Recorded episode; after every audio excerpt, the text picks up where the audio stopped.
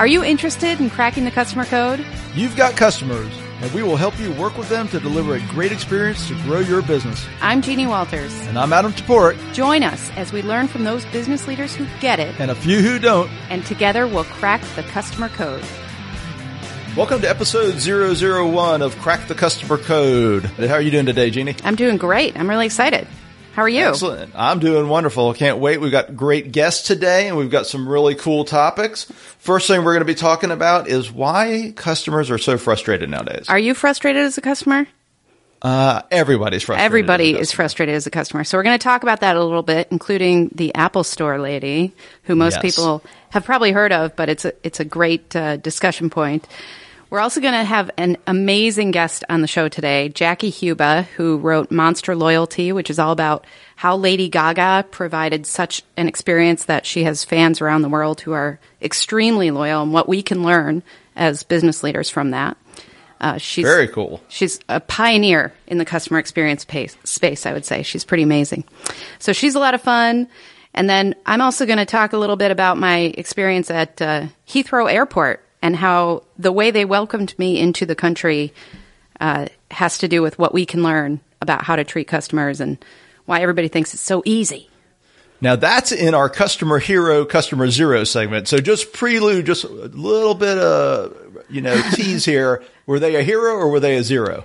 Well, I don't want to be mean, but uh, yeah, she was But kind of a zero. Okay. So, well, we're not going to use her name, so that's okay. I'm going back though, so I hope they don't detain me. yes. She will be getting the full search. right. Oh gosh. So, Jeannie, I've heard that you're like some kind of customer experience investigator. That's right. Tell me about that process. We have a process called the CXI evaluation, and what we do is literally walk through the customer shoes in as many ways as we can. But what makes it different is instead of relying on surveys and the analytics and the data that a lot of other people are really good at, we really go for those qualitative moments that can make a big difference. So we walk through a specific process from the user's perspective, anywhere from I need to do XYZ online to I need to follow up on this bill and come back and, and really share those stories on a very personal level with our clients. So they get it. So they internalize it and make the changes they need to make. You can find us at 360 Connext, which is 360 C O N N E X T dot com. And you can learn about it there and sign up for our newsletter and all those good things. Okay, so let's talk about why customers are so frustrated. So, if you have not seen the Apple Store lady before, uh, she she went the little Vine video, eight seconds. Somebody caught it on their phone, and I don't know if this lady's you know a nice lady who just got caught at her worst moment ever, but she's in a uh, Apple Store somewhere in California, and she slams her hand on a baby stroller, and it sounds a lot like this. And I was told by AppleCare that I could walk in the store and get the part. That's what the Apple Store lady is. So it's this perfect thing. But what was really interesting about this Jeannie was some of the headlines that were out there. Mm-hmm. Because a lot, a few, you know, a lot of people, the, the whole train wreck thing was there, of course. You know, somebody went crazy. Let's Right. look at it. But there was a lot of headlines that said, you know, I can't remember exactly, but Apple Store lady embodies the frustration Right. in us all, things like that. Well, if you Why think do you about- think that is. Well, I, I think that's the whole reason it went viral was because all of us had had that moment because it was all about expectations, right? She Exactly. basically said, You have not fulfilled my expectations. You made me a promise. And then I come in here with my kid in the stroller. I'm sure, who knows what she did to get there? We've all had those days. And as you know, I'm obsessed with micro interactions. and these are those small moments that make a huge difference in the experience. But every day, think about the thousands of micro interactions we have just by the time we get somewhere. We have to park the car, we have to pack the car, we have to get our coffee, we all of these things. One of those things goes poorly, it sets up the whole day for disaster. And the fact that she basically dragged herself in there, you could tell it was a very crowded store. And they told her, you know, no, we're not going to do what we promised to do. That's where the frustration comes in. And I think that's why it went viral. Well, exactly, because you know my biggest pet peeve as a customer, it's having my time wasted. Mm-hmm. Right. You know, and her quote is, "I was told by AppleCare I could come in the store and get the part." Right. Now, look, we work on the other side of the desk. I get it. They may never have told her that, and she may have thought she, that's what she heard. Mm-hmm. Right. Or they did, and they didn't or they did tell her communicate that, to the store. Yeah. Right.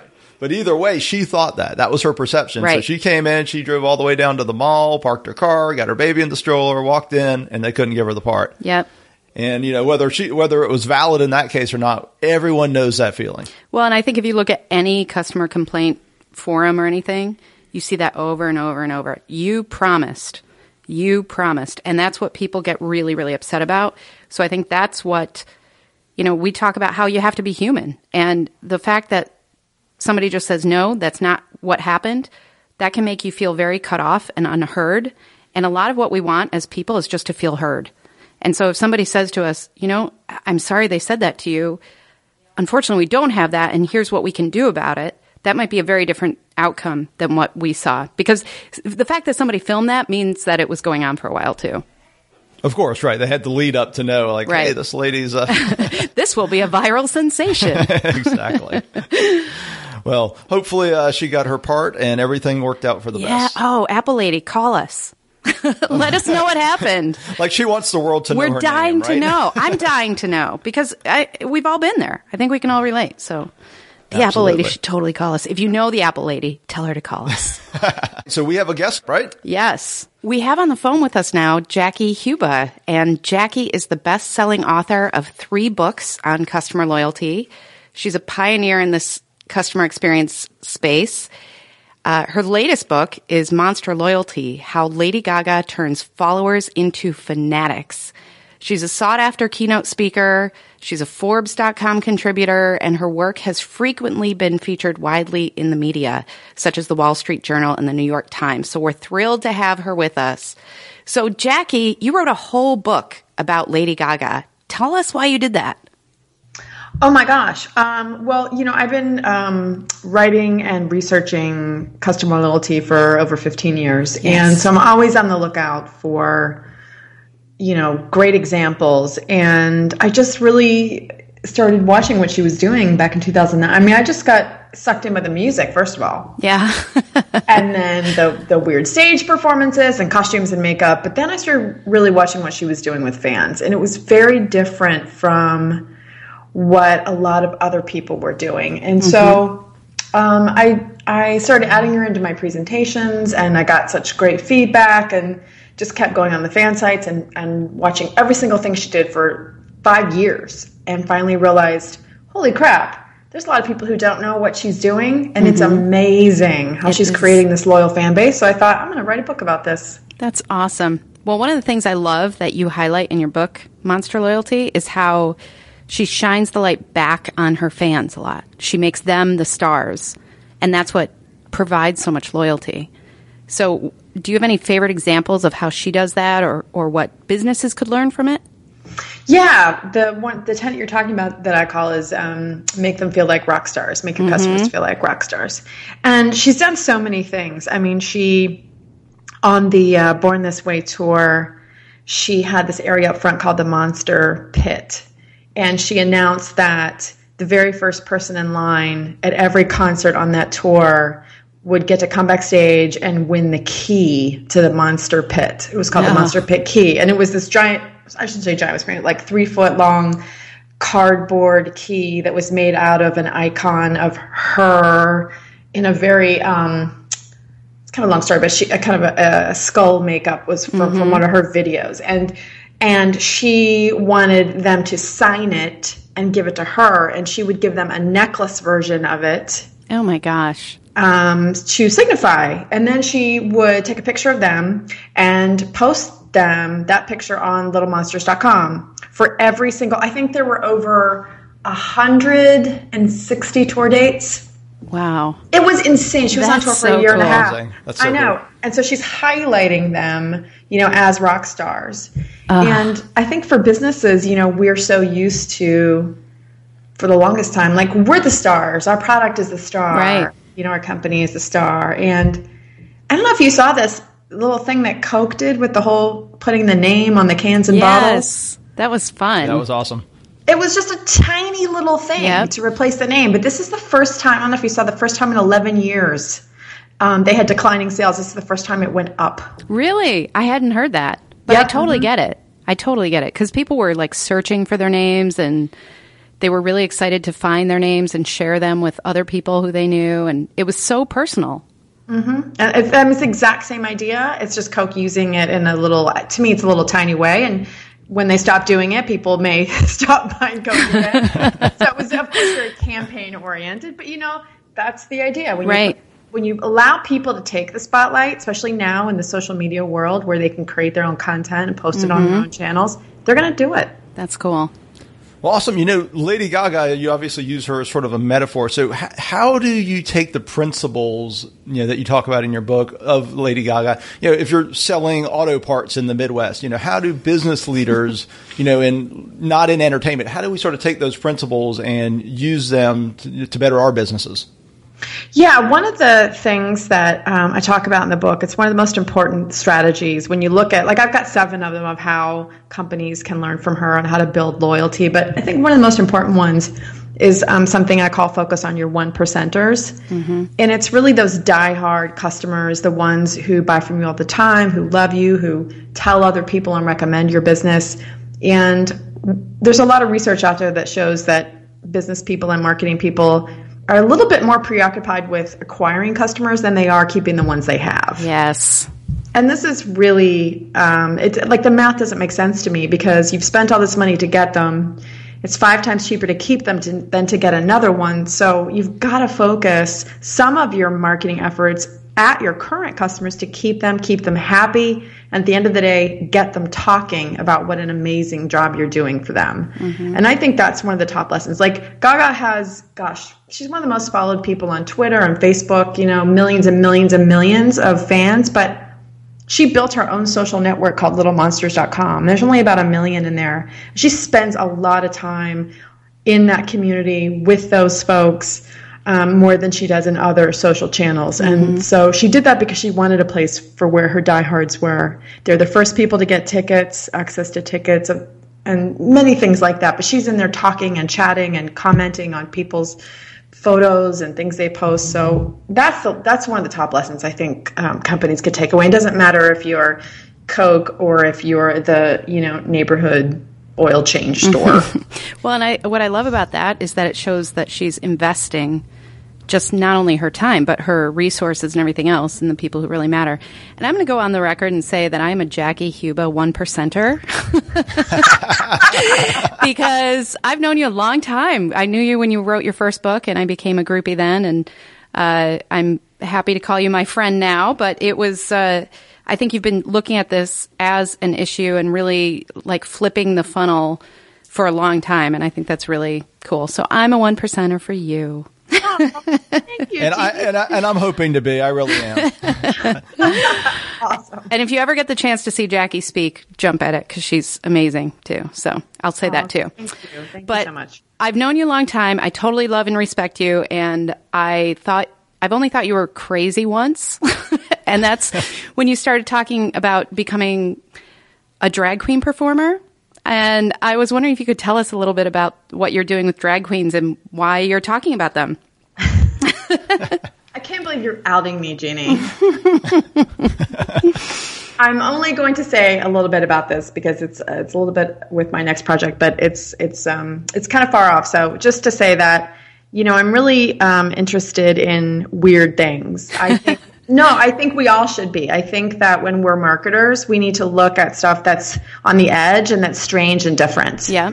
because we have to stand out and be creative in our marketing and we keep doing the same old crap and I, I really and i think that we should look to other places for inspiration and look at the weird crazy stuff i mean i live in austin and it's weird here i mean the motto is keep austin weird and it is It is, but it's awesome too. Yeah, and I um, I've just been watching this show called RuPaul's Drag Race, which is of course the infamous RuPaul who has a great reality show for the last five years, and I've learned a lot about drag, and it's just fascinating. And as someone who's on stage as a business speaker and who wants to think about how to push the limits you know, I just thought, well, what if I created a drag character myself? And started learning how to do that and doing things that are super scary, and that's pretty scary. So yeah, I um, cool. I have my alter ego, Lady Trinity, and I perform as her in Austin sometimes. That's That is really awesome. fun. Yeah, it is.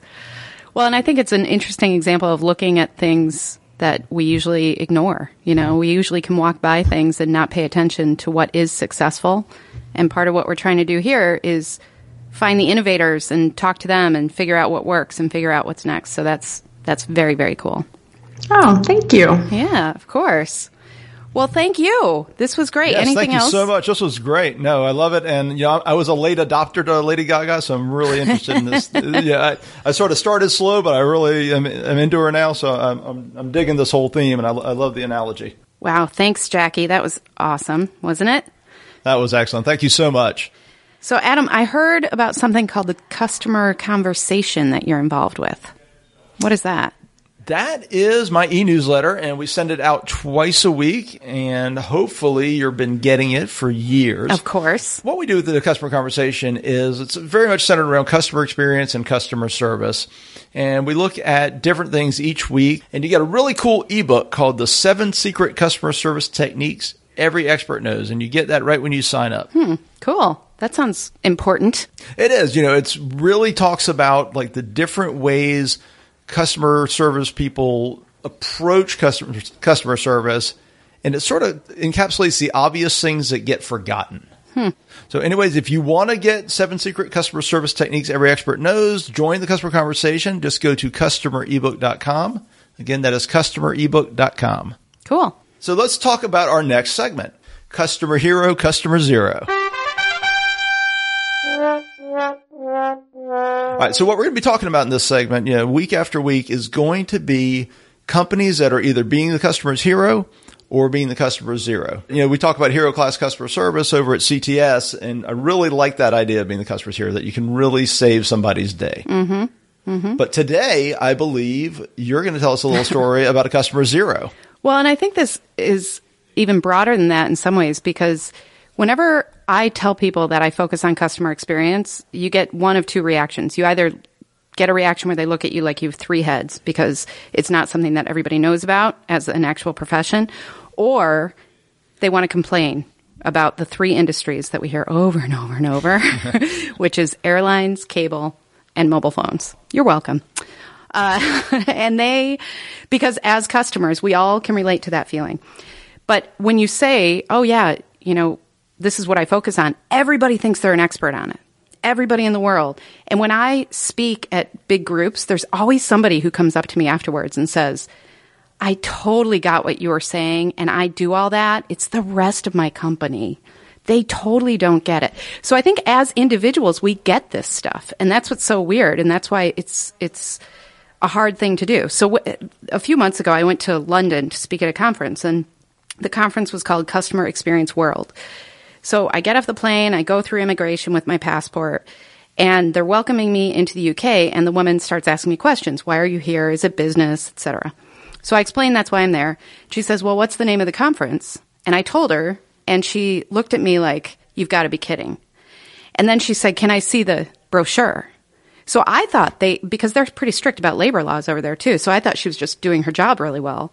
Pull out the stuff, show it to her, and she says, "You know, every day we treat people the way that we do. And I don't understand why you get paid to come over here and tell people about it. and of course, she has all of the power because she has my passport in her hands and I'm trying to get into the country. So I just kind of smile and laugh and say, yeah. And she says, you know, I treat people uh, well because that's what I do. And then they give us these trainings like we don't know what we're doing. And you could tell she was super defensive. She was making me very uncomfortable. And she was acting like this is the easiest thing in the world. I can't believe there's a whole conference about it. And she finally gave me my things back, which I politely said, Oh, thank you. You're right. This is silly. right. Let me just go on my way. Uh, and it really struck me as that's how people view it. They view this as easy because as customers, it seems easy. Because as customers, we get it. We understand this is the way we want to be treated. The problem is that when we walk into the doors of a business and we have a role there, often our responsibilities go against what are good for the customers. So then you have this conflict that happens, and then you get silos and everything else that can really deconstruct the customer experience very quickly. But I thought it was really interesting the way that she saw herself and the way she saw the training as not beneficial at all to her. Well, that mental disconnect is a Mm-hmm. huge part of this because the funny thing is, it's not just a frontline disconnect. No. you know they uh, you you know that study. I can't remember the exact statistics. It's like eight. They surveyed uh, CEOs and they surveyed customers. Eighty five percent of the CEOs thought they gave great customer Mm-hmm. experience, and those same CEOs, those customers, it was like fifteen percent. Right. Right. Right. There's a huge disconnect between how good you think the experience you're providing is and how your customers actually feel about it. Right. Uh, she obviously could use a little bit of introspection. Yeah. Uh, I'm not. I'm not flying to Heathrow anytime soon. So, uh, yeah, because you know, obviously, it's interesting. She is degrading your customer experience as she tells you how good she is at giving you a good right. customer experience. That's exactly right. That's and which is pretty. Well, and I think bringing up how the leaders see it is really important. And there's a really simple tool that any leader could use to help their customer experience. And it's so simple, it seems silly, but it's a to do list. And what I mean by that is so many leaders get into positions where they are completely disconnected from the experience that their customers are actually having. So putting on a to do list once a week, once a day, something where you call your call center or you walk through the front doors of the store.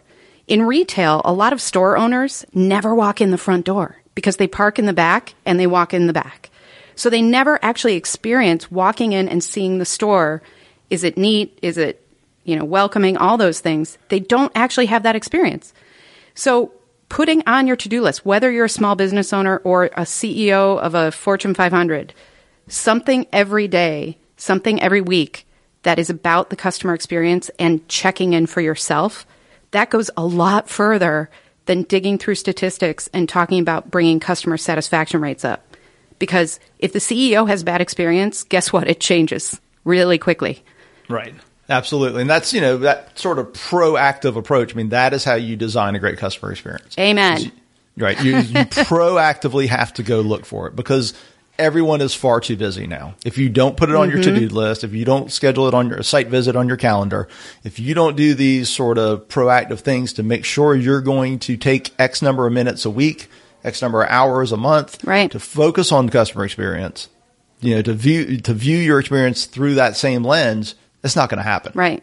Because your inbox is full, your voicemail is full. It's just, you know, it's not going to get done. And think about going back to Jackie and what she said about Lady Gaga. I mean, Lady Gaga is so dedicated to her fans because she knows they're the ones who make her. And she makes that really obvious and she shines the light back on them. And I think that's what any great customer leader, they're going to shine the light back on their customers as well. Well, that was so profound, Jeannie. I think we will just end it there. First, I want to thank Jackie Huba so much for uh, participating with us today. And as always, thank you for listening to Crack the Customer Code. Yes, thank you. So if you get a chance, please subscribe to our podcast. And if you've enjoyed it, only if you've enjoyed it, please leave a review on iTunes or wherever you listen. Also, for today's show notes, please go to crackthecustomercode.com. Until next time, take care of yourself. And take care of your customers.